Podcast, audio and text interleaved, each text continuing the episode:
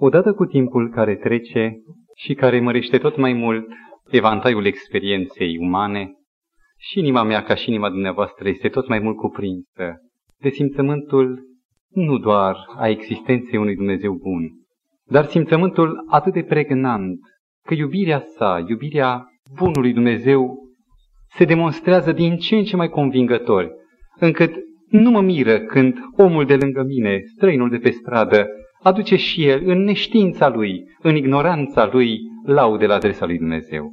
Și atunci când Dumnezeu vorbește atât de evident, atunci când Dumnezeu spune te iubesc cu o iubire veșnică, atunci când Dumnezeu spune pot să se mute munții din loc, poate chiar o mamă să-și uite pruncul pe care l-a lăptat, care e rodul durerii ei, dar eu cu niciun chip nu te uit. Ești săpat în rănile mele.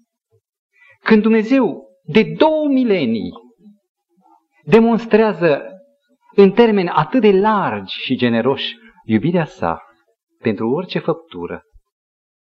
Cum mai există astăzi oameni care stau înstrăinați?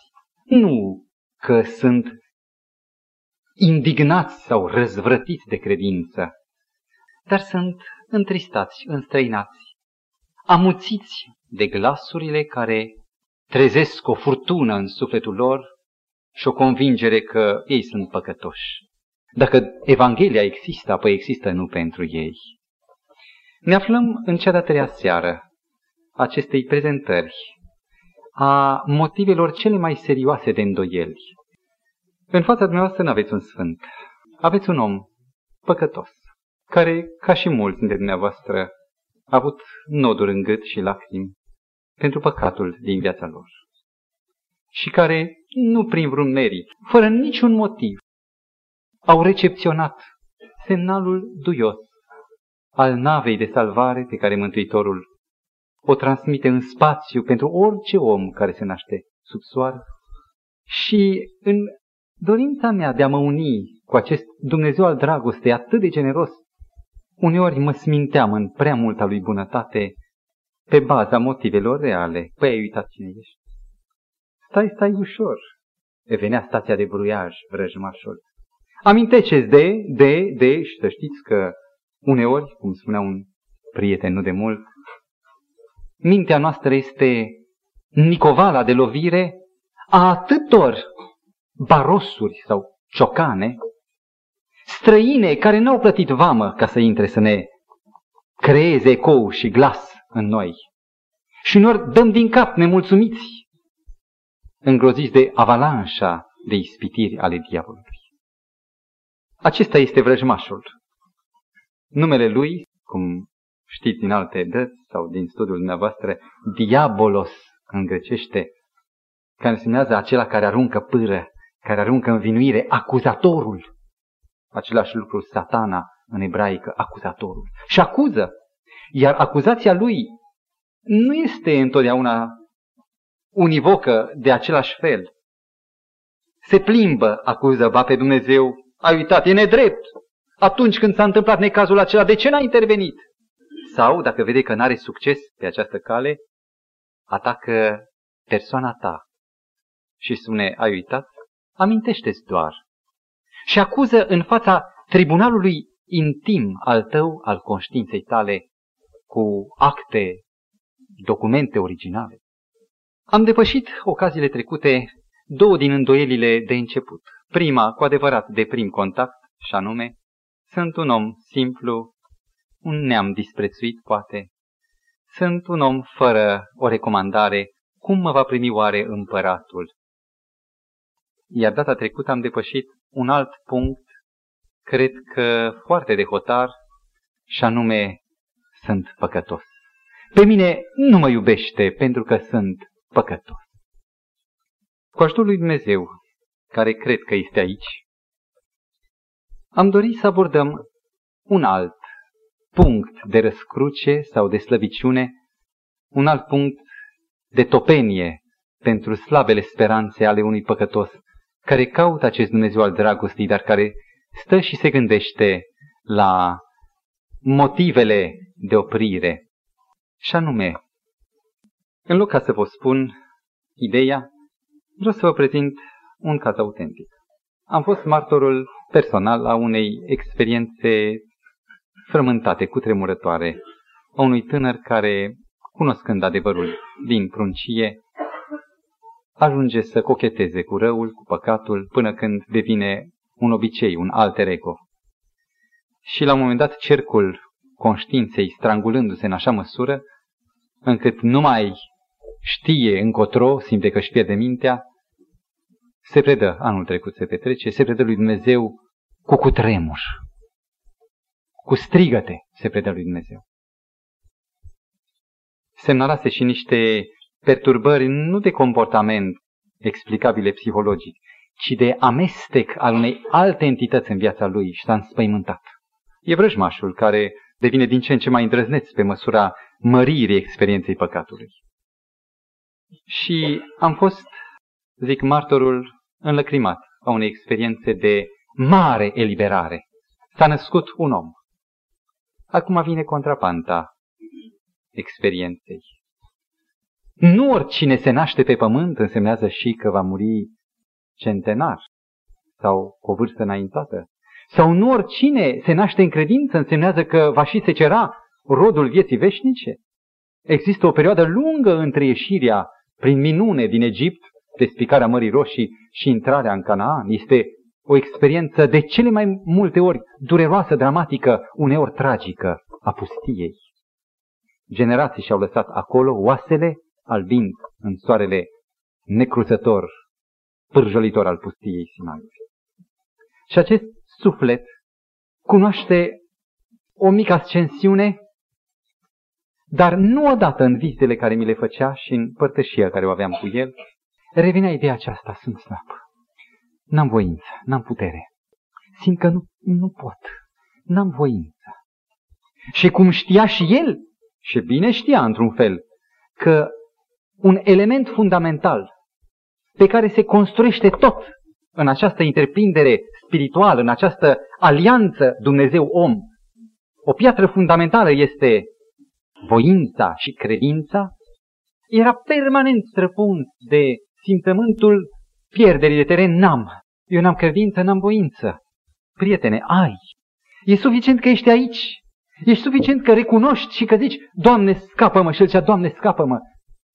Dramatică experiență. Aș fi vrut să fiu în locul lui sau să fiu cu el. Viața nu permite aceste, zic eu, proteze ale ajutorului omenesc. La ora actuală nu m-a mai vizitat, nici în adunare nu-l mai văd. Și între brudele lui, ce e cu el? Coboară. De ce coboară? I-am spus să vină. E rușine, pentru că n-are voință.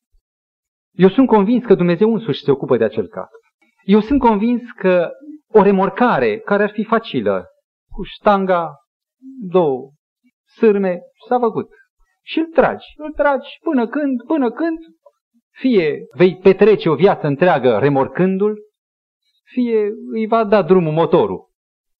Eu cred că nu este soluția. Și cred că Dumnezeu are un plan pentru fiecare.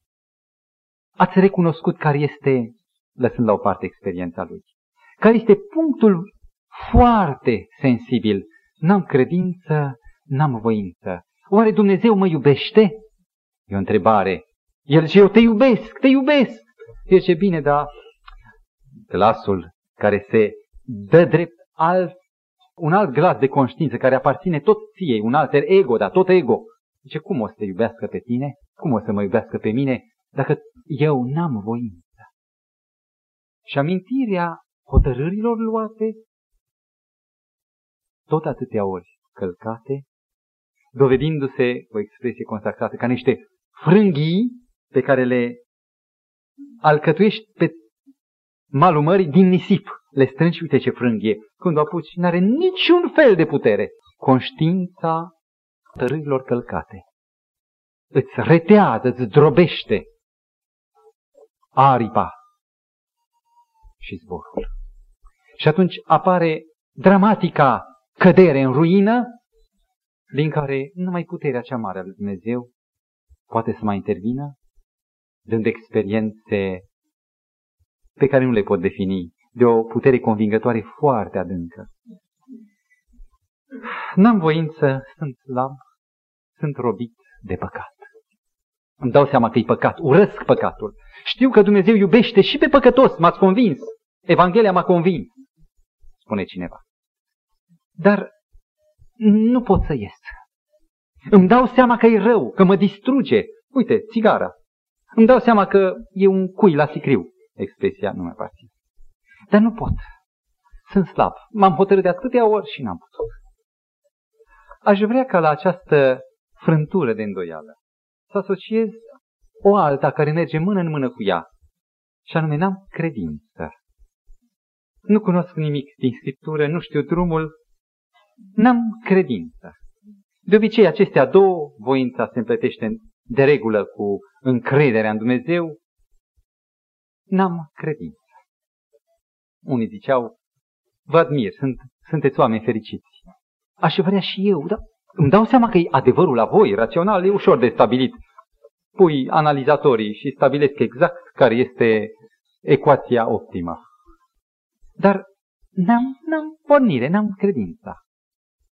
Și am dorit, cu ajutorul Bunului Dumnezeu, să demarăm în uh, înaintarea prin acest tunel care, chiar dacă nu cunoașteți sfârșitul, aveți încredere pe baza făgăduințelor nenumărate a lui Hristos, Domnul nostru, că există o ieșire, nu este un labirint fără capăt care să corespundă cu eliberarea, cu ieșirea. Există o ieșire. De unde pornește aripa neagră acestei deznădejde, acestei îndoieli? Când vorbim despre voință, vă dați seama că nu suntem la o vârstă de copil. Suntem adolescenți sau ceva mai mari, tineri, adulți, în prima sau a doua vârstă. Și cam știm ce e voință. Am avut în familia mea, nu eram eu personajul, o confruntare cu această critică sau cu această, zic, vârf ascuțit, vreau să evit expresie, care străpungea adânc, n-ai voință, tu n-ai voință, spunea cineva din familie fratelui meu, tu n-ai voință, ești un om fără voință, trebuie să vrei. Și încerca o inoculare, o capacitare, cumva un transplant de voință, trebuie să vrei, vrea, spune vreau. Și cu un glas tremurând vreau, spunea celălalt băiețaș. Da, și mă gândeam în mintea mea, dacă n-are voință, ce să-i faci? Noi concepem credința și voința, de data aceasta le omologăm, chiar dacă vom trata cumva și distinct, au fost tratate destul de multe aspecte ale credinței cu alte ocazii, nu vrem să ne repetăm, mai puțin despre voința. Deci, suntem obișnuiți să privim, să categorisim aceste două pietre fundamentale ale marii relații între Dumnezeu și om, voința și credința, suntem tentați sau obișnuiți să le privim ca niște factori primari. Ce înseamnă factor primar? Sau cauză primă. O cauză primă este un prim factor care determină efecte.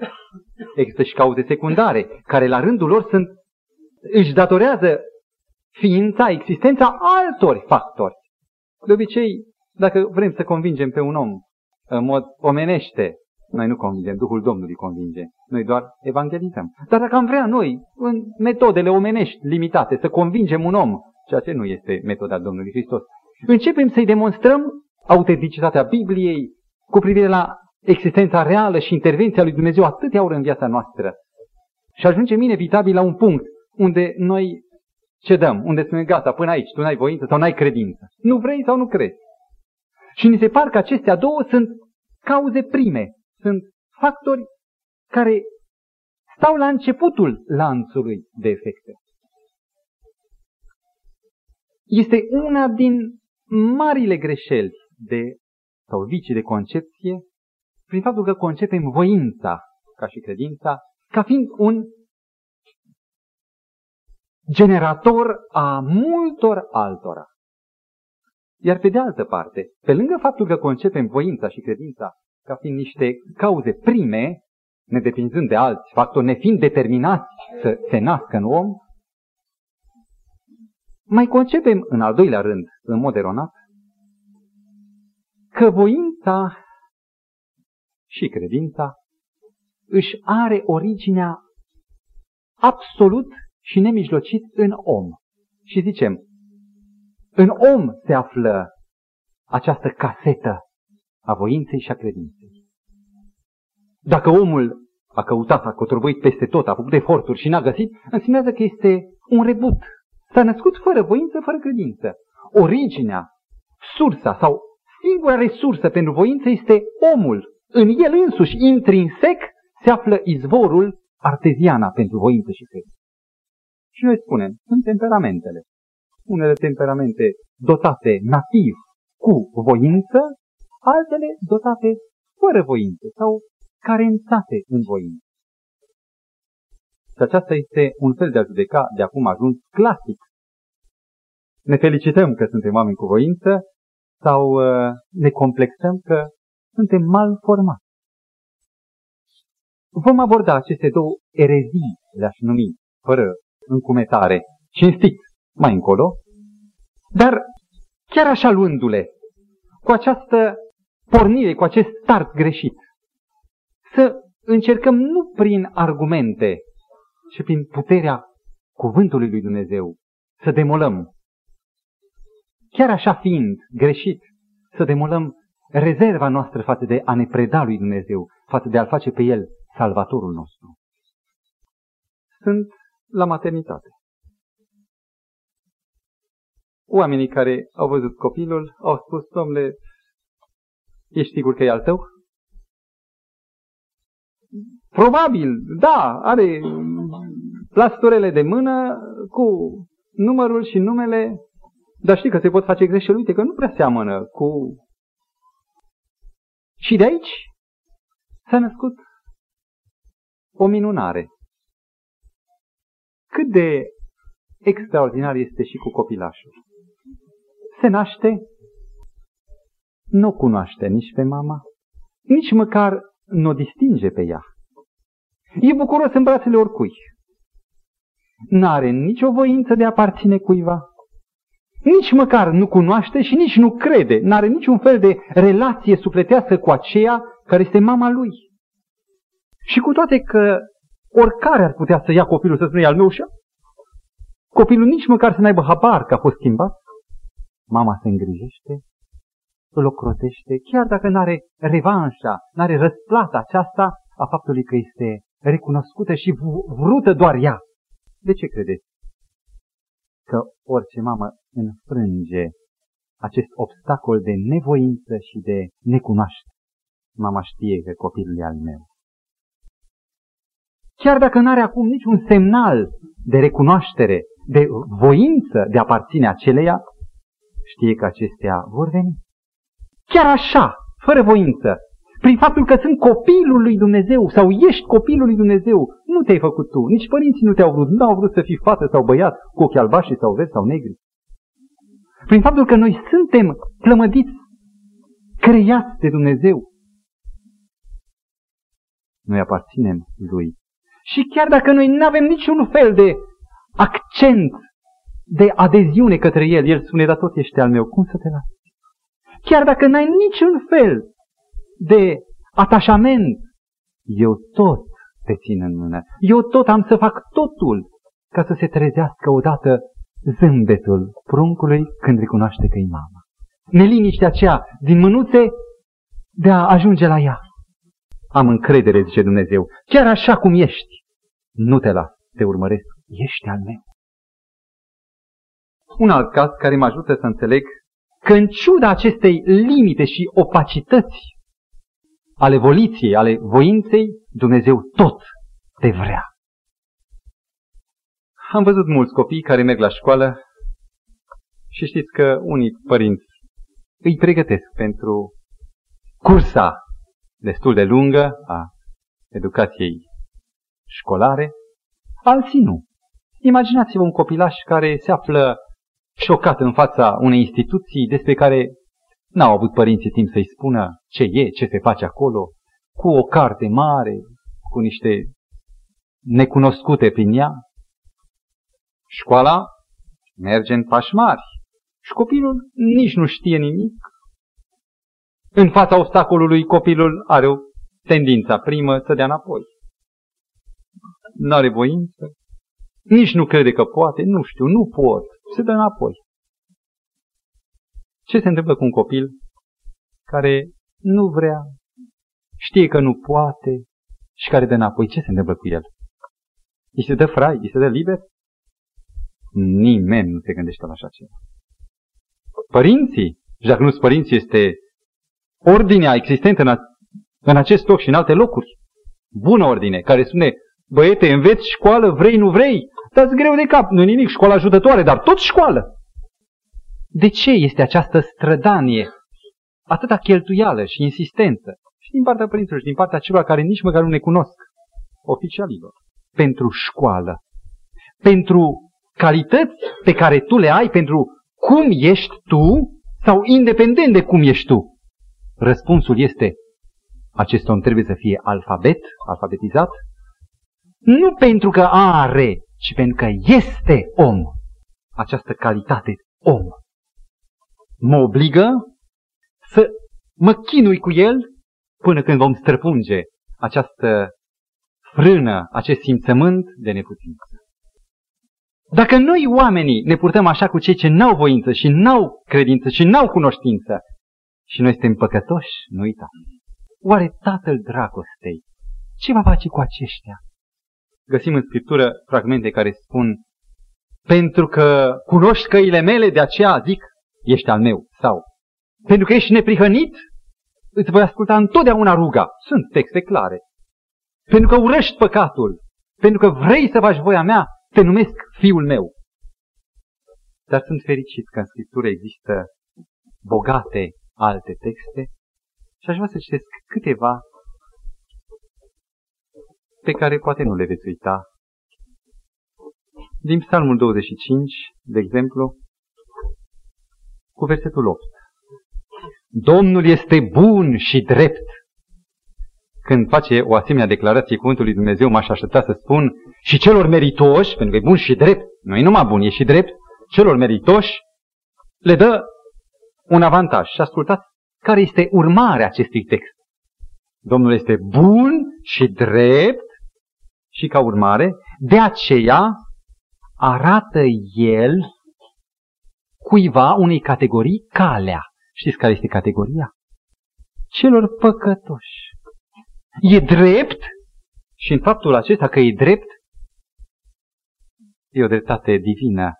Insistă pe lângă păcătos, insistă cât timp credeți că insistă? Pavel spune în Evrei capitolul 4, câte vreme se zice astăzi.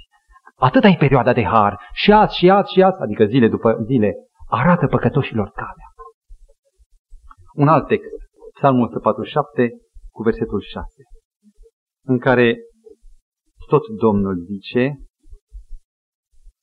Domnul sprijinește pe cine credeți că sprijinește și doboară pe cei răi la pământ. Răutatea implică persistentă împotrivire și ură împotriva lui Dumnezeu, în sensul acesta rău, nu rău, că toți suntem răi. Pe cine credeți dumneavoastră că sprijinește Domnul? Dacă pe cei răi doboară, pe cine sprijinește? Nu pe cei buni. Mă așteptam să fie opusul imediat. Zice, sprijinește pe cei nenorociți. E nenorocire mai mare decât zdrobirea capacităților primare, voință, credință, cunoaștere, pe cei nenorociți. Și textul care, înaintea lui Dumnezeu, mărturisesc că a fost unul din cele mai luminoase mângâieri ale Scripturii pentru mine, Psalmul 145 cu 14. Și am să vă citesc fără să vă spun cuvântul cheie. Domnul sprijinește pe toți cei ce, puncte, puncte, și îndreaptă pe cei încovoiați. Spuneți-mi pe cei ce? Nu. Aici este culmea. Domnul sprijinește pe toți cei ce cad. Adică nu pe cei ce stau și rezistă, pe cei tari, care au voință, ci pe cei ce n-au voință, pe cei ce cad. Aici este culmea, culmea iubirii, frumuseții dragostei de Dumnezeu. Domnul sprijinește pe toți cei ce cad. Am vrea să mergem mai departe. Îmi pare rău că timpul e împotriva noastră. De unde credeți că vine lipsa de voință sau lipsa de putere, lipsa de credință. Se leagă cele două. De unde credeți? Este o taină. Să nu credeți că este cineva născut fără voință. Sunt unii cu voință exagerată. Dar orice om are măcar un talent, nu cinci, dar un talent de voință tot are. Tot are. Există un șir de evenimente în viața omului care pot fi omologate sub un singur nume, și anume păcatul. Păcatul nu este un eveniment singular pe care, dacă vreau, îl pun înaintea lui Dumnezeu, Dumnezeu îl anulează. Aici, sub încheietura mâinii drepte, am o cicatrice de vreo 3 cm. Odată, ca copil, am dat cu mâna într-un geam, ne jucam și m-am tăiat. Primii la Dumnezeu nu s-a întâmplat o anulare a unor funcții. S-a vindecat, dar a rămas cicatricea. Păcatul are mai multe elemente care le aduce. Dumnezeu iartă vinovăția. Dar efecte ale păcatului pot persista, pot să se, să se ramifice în încrengături noi. Păcatul, un specific al lui, aș vrea să vă citez din minunata carte Calea către Hristos, în capitolul 3, paragraful 28, spune, are trei urmări și n-ar fi rău să le țineți bine minte. Păcatul împietrește inima, întunecă mintea și trei, slăbește voința. Repet, împietrește inima, deci o face mai insensibilă, mai puțin dispusă la milă, la căldură, la semnalul dragostei. Întunecă mintea, creează opacități, nu mai pătrunde și slăbește voința. Prietenul de care vorbeam la început, dacă a ajuns abulic sau fără voință, e datorită jocului cu păcatul. Problema lipsei de voință este o consecință a păcatului. Este paralizia pe care păcatul o instaurează pe diferite segmente ale uh, comenzilor, ale deciziilor este încă un text, Evrei 12.1, unde Apostolul Pavel ne vorbește despre păcatul care înfășoară atât de lesne. Înfășoară ca brațele unei caracatițe și impregnează cu somnolență, cu această moliciune, exact ca și în cazul unei electrocutări. Nimeni nu va accepta să vrea sau nu va voi fără ca în inima lui să se nască primul ram de măslin pentru cel fără voință și anume, știți cum se numește această veste bună? Se numește speranța. Un citat. Orice convingere cu privire la propria noastră păcătoșenie, cu privire la propria noastră lipsă de voință, este una din aspectele păcătoșeniei, este dovada faptului că Duhul Sfânt al lui Dumnezeu lucrează la inima noastră ceea ce este motivul disperării pentru mulți, este motivul convertit prin cuvântul lui Dumnezeu de optimism. Prietene, chiar simțământul că n-ai voință este un semn bun. Știi care este semnul cel mai nenorocit? Paralizia totală. Acela care zice, eu am și voință, eu vreau, oricând pot să mă întorc dacă vreau. Inconștiența lacunelor și a handicapurilor. Dacă zici că n-ai voință, e o veste bună pentru tine. Este dovada că ești nu total paralizat. De aici poate muguri speranța. Să analizăm acum, făcând un pas mai departe, ce însemnează când cineva zice n-am voință. Pentru că remediul este util, este sănătos, este eficient numai în măsura în care omul e conștient de ce însemnează n-am voință. N-am voință are două sensuri și am vrea să le distingem. Unii zic așa, nu vreau. Sunt oameni care au putere, nu vreau. Și zic, nu vreau.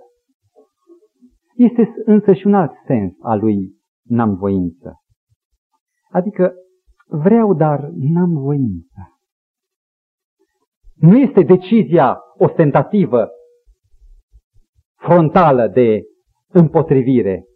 Este o atitudine pozitivă, aș vrea, dar nu pot. Iar nu pot acesta înseamnă că îmi lipsește capacitatea volitivă. N-am voință. Să luăm primul sens. De ce credeți dumneavoastră că nu vreți să fiți, de exemplu, președinte? Sau de ce nu vreți să fiți dumneavoastră descoperitor, inventator? Ei, nu vreau. Într-un cerc în care eram înainte, în clasa 11 din liceu, de ultimul an la noi, fetele din clasă își dădeau capul peste ochi pentru cutare actriță, actriță, actor, artistă. Și diriginta, o doamnă cu pătrundere, a întrebat, vă place, nu-i așa? Da! De ce nu vreți și voi să fiți artiste? A, nu vrem. De ce credeți că nu vreau? Le plăcea, dar de ce nu vreau? De ce oamenii zic nu vreau? Prietene, fii creștin, nu vreau. Că sunt răi oamenii sau că ignoră, disprețuiesc posibilitățile și valorile sau șansele unei vieți de artist, în cazul pildei. Nu. Când știi că n-ai șansă, tot de la disperare, lipsa de speranță. Când știi că n-ai șansă, eu de exemplu știu că cu toată voința n-aș avea șansa să fiu campion la lupte. Lucru care cred că sunteți convinși. Și de ce? Nici nu vreau să fiu pentru că știu că n-am șanse. Când știi că n-ai șansa, nu vrei. Și adesea poate oameni împotrivitori nu sunt împotrivitori pentru că sunt răi. E greșit. Diavolul te convinge ca să-i lași baltă. Și încearcă să te, să te convingă așa ca să-i lași. Dar ei nu, nu au atitudine refractară decât pentru simplu motiv că ei n-au speranță. Și există o cauză. Ei știu că în viața lor trecută de multe ori au hotărât să fie soți buni, cetățeni cinstiți, și lipsa aceasta a unui trecut favorabil le răpește speranța. Compromiterea față de propria lor conștiință este una din primele cauze pentru care oamenii n-au voință și zic nu vreau, în primul sens al lui nu vreau.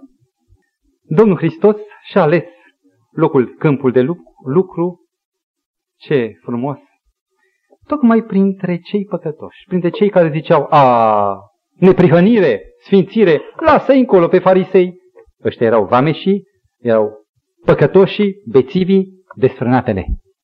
Și Mântuitorul merge printre ei și nu încearcă să le determine voința, hai, vrei, hai, zi că vrei. Nu. Trește printre ei atât de plăcut și de frumos, încât cucerește. În uh, cartea fratelui Cun, Calea spre inimi, un evanghelist de talie mare, am găsit o experiență foarte frumoasă. Apropo, nu numai de cum se rezolvă acest nu vreau, ci și de ce element are Dumnezeu nevoie pentru rezolvarea atâtor oameni în ghilimele răi care nu vor. Pastorul Kun avea o serie de evangelizare, o campanie de zile la rând, și fiecare din predicile de evangelizare debutau, fiecare debuta cu 10 minute de întrebări din sală. Deci, rugăciune, cântare, rugăciune și după aceea, pentru animarea sălii, pentru câștigarea unui contact personal, unui cod de la inimă la inimă, aveau loc întrebări. Și cu aceasta începea evangelizarea.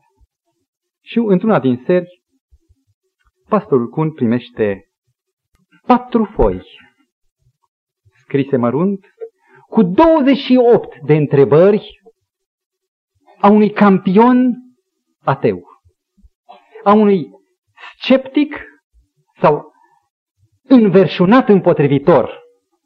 Și în timp ce ședea pe scaunul lui și aștepta să înceapă minutele, corul cânta, le-a parcurs și reacția unui om profesional pus la punct a fost, eh, acum, în 10 minute, una sau două, câte voi reuși.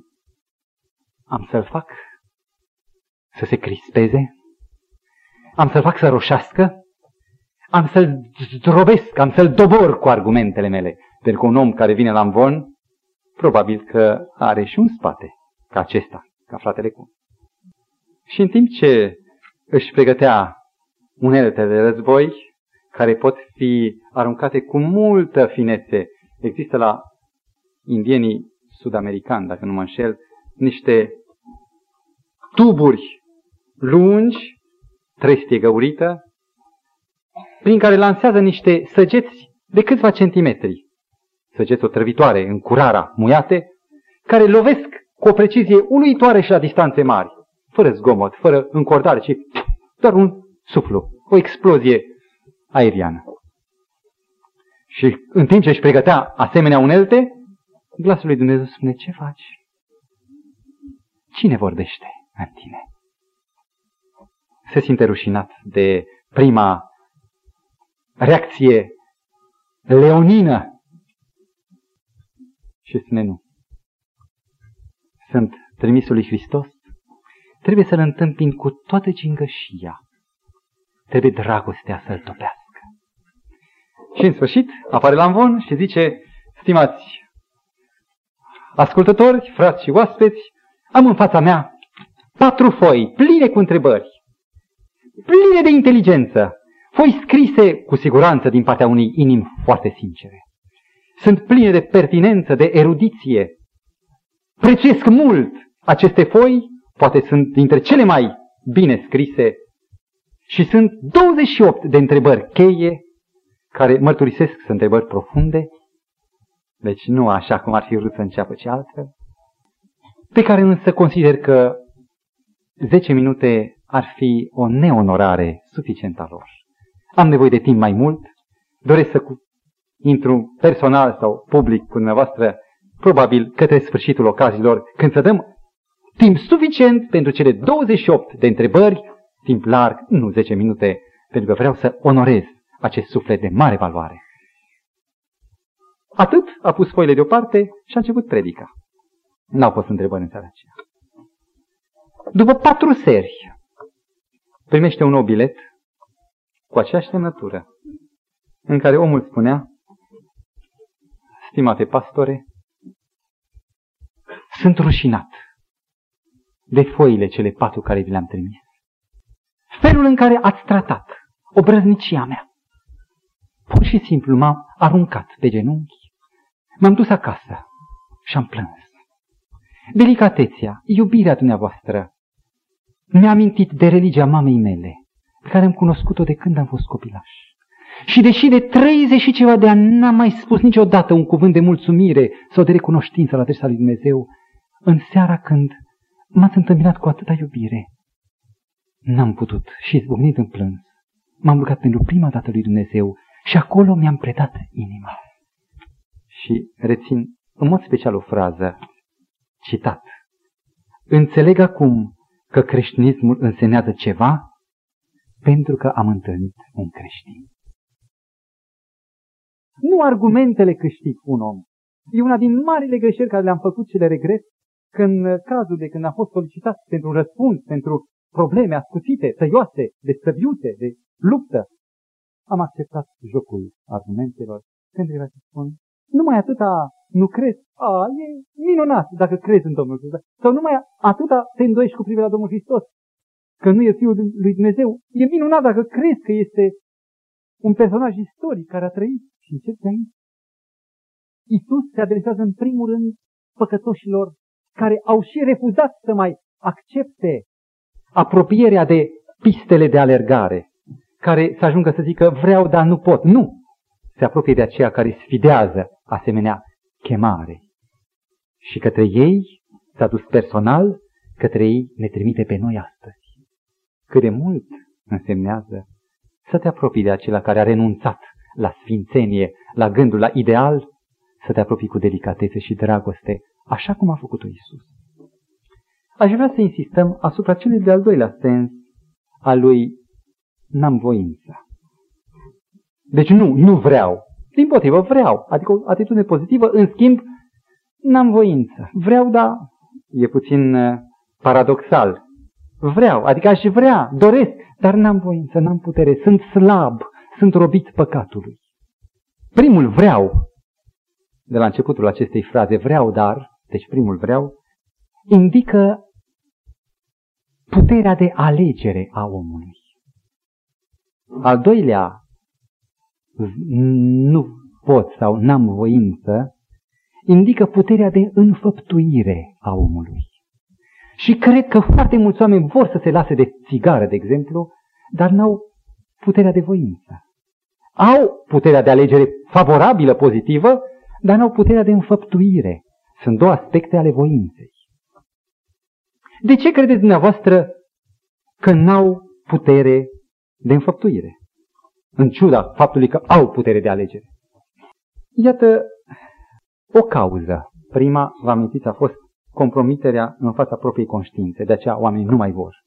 O altă cauză, a doua la rând, de data aceasta răspunzând celui de-al doilea aspect de nevoință, obișnuința, dependența de drog. Oamenii își dau seama că o viață trăită într-un anumit fel capacitează drumul viitor, pârtia următoare, tot la același nivel. Și la un moment dat omul se trezește robul obișnuințelor sale. Dați-mi voie să aruncăm în aer și acest lucru.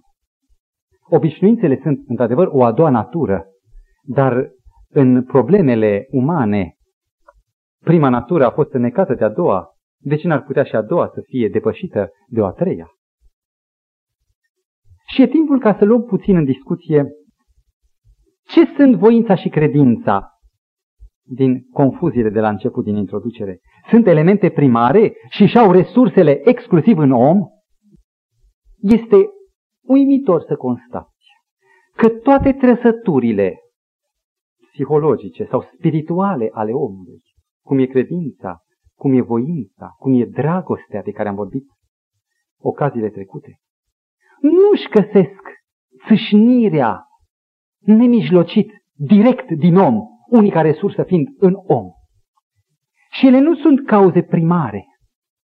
Ele la rândul lor sunt determinate de factori din afară.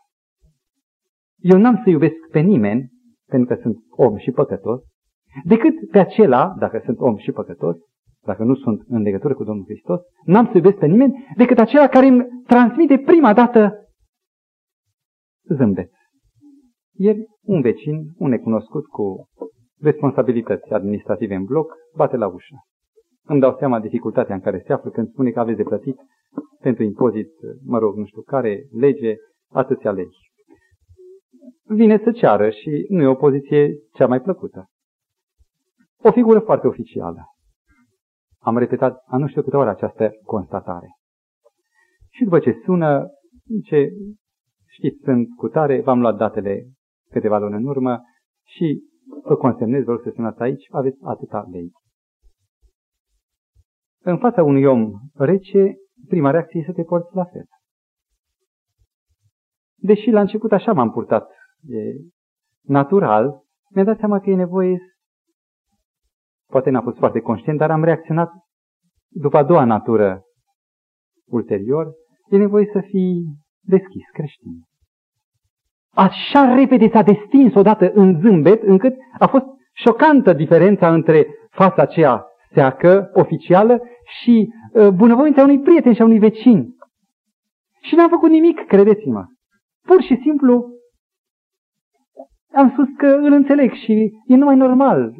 Uh, dacă vrea să-l ajut cu ceva, poate am zâmbit. Ei, zâmbetul acesta l-a făcut să se deschidă. Dragostea este doar un răspuns la iubire. Iar voința? Să nu credeți că toate lucrurile se înfundă în pustia neputinței datorită obișnuințelor, nu? Știți de ce oamenii n-au voință? Răspund. Printr-o parabolă. Caz autentic. Copile, ai de făcut într-un sfert de oră sau într-o jumătate de oră lecțiile. Nu pot. E știut, nu poate. Are trei probleme, cum se rezolvă într-o jumătate de oră. Dacă rezolvi, într-o jumătate de oră, te iau cu mine. Știți ce se naște în om? Extraordinara capacitate a voinței. Și vrea și poate. Știți de ce nu avem voință? Că nu avem mobil, un mobil superior. Suntem într-o lume a păcatului și nu avem un mobil, un motiv superior de a ieși din această lume a păcatului. De aceea ne complacem în ea și zicem nu putem. Și dacă n-ai mobil, dacă n-ai mobil să te lași de tutun, nu poți să te lași. Când ai să un mobil superior, sunt mulți aici care au fost fumători sau chiar alcoolici. Când ai un motiv, un mobil, folosesc același termen, găsești resurse în tine, sumedenie. Care credeți că este acest ceva mai bun pentru care merită să vrei? Și aceste marele resort al evangelizării, să prezinți acel mobil superior. Știți care este acest mobil superior? Într-o carte a lui James Stewart, numită Evangelizarea personală, am găsit un caz. La începutul secolului 20, la, în prima jumătate deci a secolului, în orașul scoțian Glasgow, nu existau automobile, doar birge. Era chiar o industrie întreagă a birjăritului. Erau căruțași. Erau grajduri cu sute de cai. Și cai aveau și ei oameni de teapa lor, pe măsura cailor. Calul trebuie înjurat, trebuie bătut, trebuie înțepat. Erau birjari. Era cea mai de jos speță care exista în Scoția. Erau oameni brutali, bețivi, oameni care n-au călcat în viața lor pragul unei biserici. Pentru ei nu era nicio nădejde, că erau de acolo, de lumea de jos, din drojdie. Și două femei metodiste s-au rugat pentru ei. Le-a fost teamă cum să meargă și a trebuit acum să se roage ca să n-aibă teamă. Două surori, probabil necăsătorite și care își găseau marea fericire în părtășia cu Hristos și lucrarea pentru suflete. Și aceste două suflete depășesc teama prin rugăciune și pentru prima dată intră într-un grașt unde sudalme grele se rostogoleau fără piedică și încep să le vorbească despre Hristos. Ce credeți că le-a ascultat cineva? Și vin și a doua seară. Și apoi în clipa în care găsesc o mică scânteiere de interes sau curiozitate la unul dintre ei, îl urmăresc și în tavernă. În tavernă unde dădeai cu mâna și spune că se vedea fumul cum se despica, intrau după ei și le vesteau dragostea lui Hristos pentru aceste suflete. Într-un an de zile s-a produs un miracol în Glasgow. Se vestea Evanghelia în urma acestor deschizători de drum, se vestea Evanghelia prin predicatori curajoși, în public, în loc deschis în piețe. Veneau cea mai de jos teapă a societății, birjarii. Oameni brutali toată viața lui, cu neveste la fel, cu copiii născuți parcă pentru brutalitate. Și ascultau cu lacrimi în ochi Evanghelia lui Hristos. Curând aveau nevoie de săli. Și povestește autorul, vin nou în burdufuri vechi, nu merge. N-au acceptat să meargă în bisericile oamenilor de bine parfumați, pudrați. Au făcut ei locașuri de închinare. Așa numita misiunea căruțașilor sau birjarilor. Și s-au deschis patru, cinci, șase săli, mai întâi mai mici, unul din ce în ce mai mari. Și spune că sute de membri, sute de creștini autentici s-au născut din lumea aceasta interlopă. Oameni care au devenit evangeliști cu nume, care au dus suflete prețioase la Hristos. Care credeți că a fost puterea care a făcut ca voința aceasta, care niciodată n-a fost vie sau prezentă în pieptul lor, să-i facă să apară și să-i facă determinați pentru cauză mai bună. Care este cel mai înalt mobil, irevocabil, nemodificabil, unicul motiv este dragostea. Dumnezeu te iubește. Ai un motiv superior, ceva mai bun, pentru care merită să lași ceva mai de jos. Mi-amintesc de un citat care spune, nu știu de unde e, că nu există lași pe pământ, nu s-a născut până acum o cârpă de om atât de degradat, din care dragostea să nu facă un erou. Repet, nu s-a născut pe pământul acesta încă un asemenea laș din care dragostea să nu facă un erou. Și îmi dau seama că se poate. Când ai un mobil superior care este dragostea, când se desfășoară dragostea lui Hristos, există mii de resurse nebănuite și oameni care până atunci au fost slabi slabilor devin eroi. Și aceasta este cuplul, dacă speranța este prima veste bună care se aduce celor care nu vor. Și ce urmează lângă speranță? Credința și dragostea. Acestea două care se nasc din triada teologiei corintenilor, dragostei, la capitolul 13 din 1 Corinteni. Credința, speranța și dragostea. Acestea sunt mobilul care nasc, fac să se să răsară voința în aceia care n-au, care sunt slabi. E nevoie de un element din partea noastră. Pe geamul sărăcăcios al croitoriei ei, o beată lenjereasă din Londra, credincioasă cu toată inima, privește afară, era o zi de duminică, și vede un copilanul de 10-11 ani jucându-se în șanțul cu murdării. Zdrențăros și vai de el. Și mila îi cuprinde inima, iese afară, era o croitoreasă săracă și spune, puișorule, n-ai vrea să mergi cu mine la școala de duminică? În școala de sabat, înainte când se petreceau acestea, nu erau adventiști în acel loc. Și el zice, ce e aia, școala de, de duminică? Este, uite, despre Domnul Hristos, ah, nu mă interesează. Nu vreau. Și pentru că iubirea constrângea inima acestei femei, îi ne ascultă, puiule, dacă îți dau un shilling, a 20 aparte dintr-o liră sterlină, vii la școala de duminică și ochii lui s-au făcut mari și au sclipit. Un, un shilling întreg? Și aduce un shilling întreg. Vii la școala de duminică? Zice, vin. Și s-a dus. Și aceasta a fost prima ocazie când mai, încep, mai întâi shillingul, apoi iubirea care se revarsă din imaginea lui Isus, a cuprins inimioara lui, a mers și alte dăți fără șering, a urmat un colegiu, apoi a urmat un seminar teologic și acesta este Amos Sutton, Sutton probabil se citește, misionarul care s-a dus la Madras în India și a dedicat toată viața lucrării de evangelizare la începutul secolului nostru și după 25 de ani de trudă misionară avea 10.000 de credincioși care credeau pentru un motiv. El care a cunoscut mobilul care naște voința, că numai un mobil superior naște voință, a știut să prezinte mobilul fierbinte al dragostei lui Dumnezeu, care poate să nască voință. Vreau. E nevoie de asemenea oameni cu șirinci. E nevoie de suflete deschise care să aducă nu numai o veste bună, că Dumnezeu e bun și te iubește, dar că tu, cel slab și neputincios, care ești rob patimilor, vino așa că Evanghelia este special pentru cei slabi, nu pentru cei tari. Evanghelia are în mod special de a face cu cei care nu mai pot prin ei și care sunt dispuși să se arunce în brațele puternicului Mântuitor. Vrei să fii și tu acolo?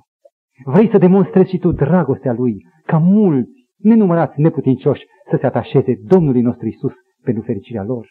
Isus te cheamă azi. Răspunde. Amin.